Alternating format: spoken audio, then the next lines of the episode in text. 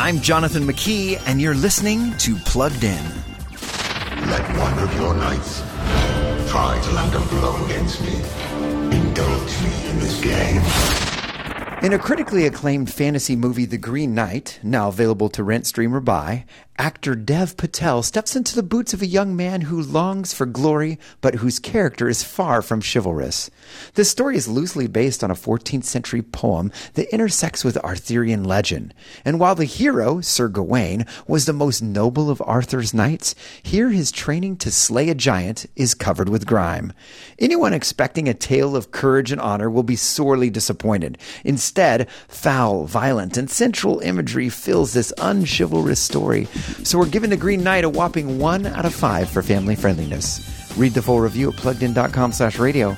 I'm Jonathan McKee for a Focus on the Family's Plugged In.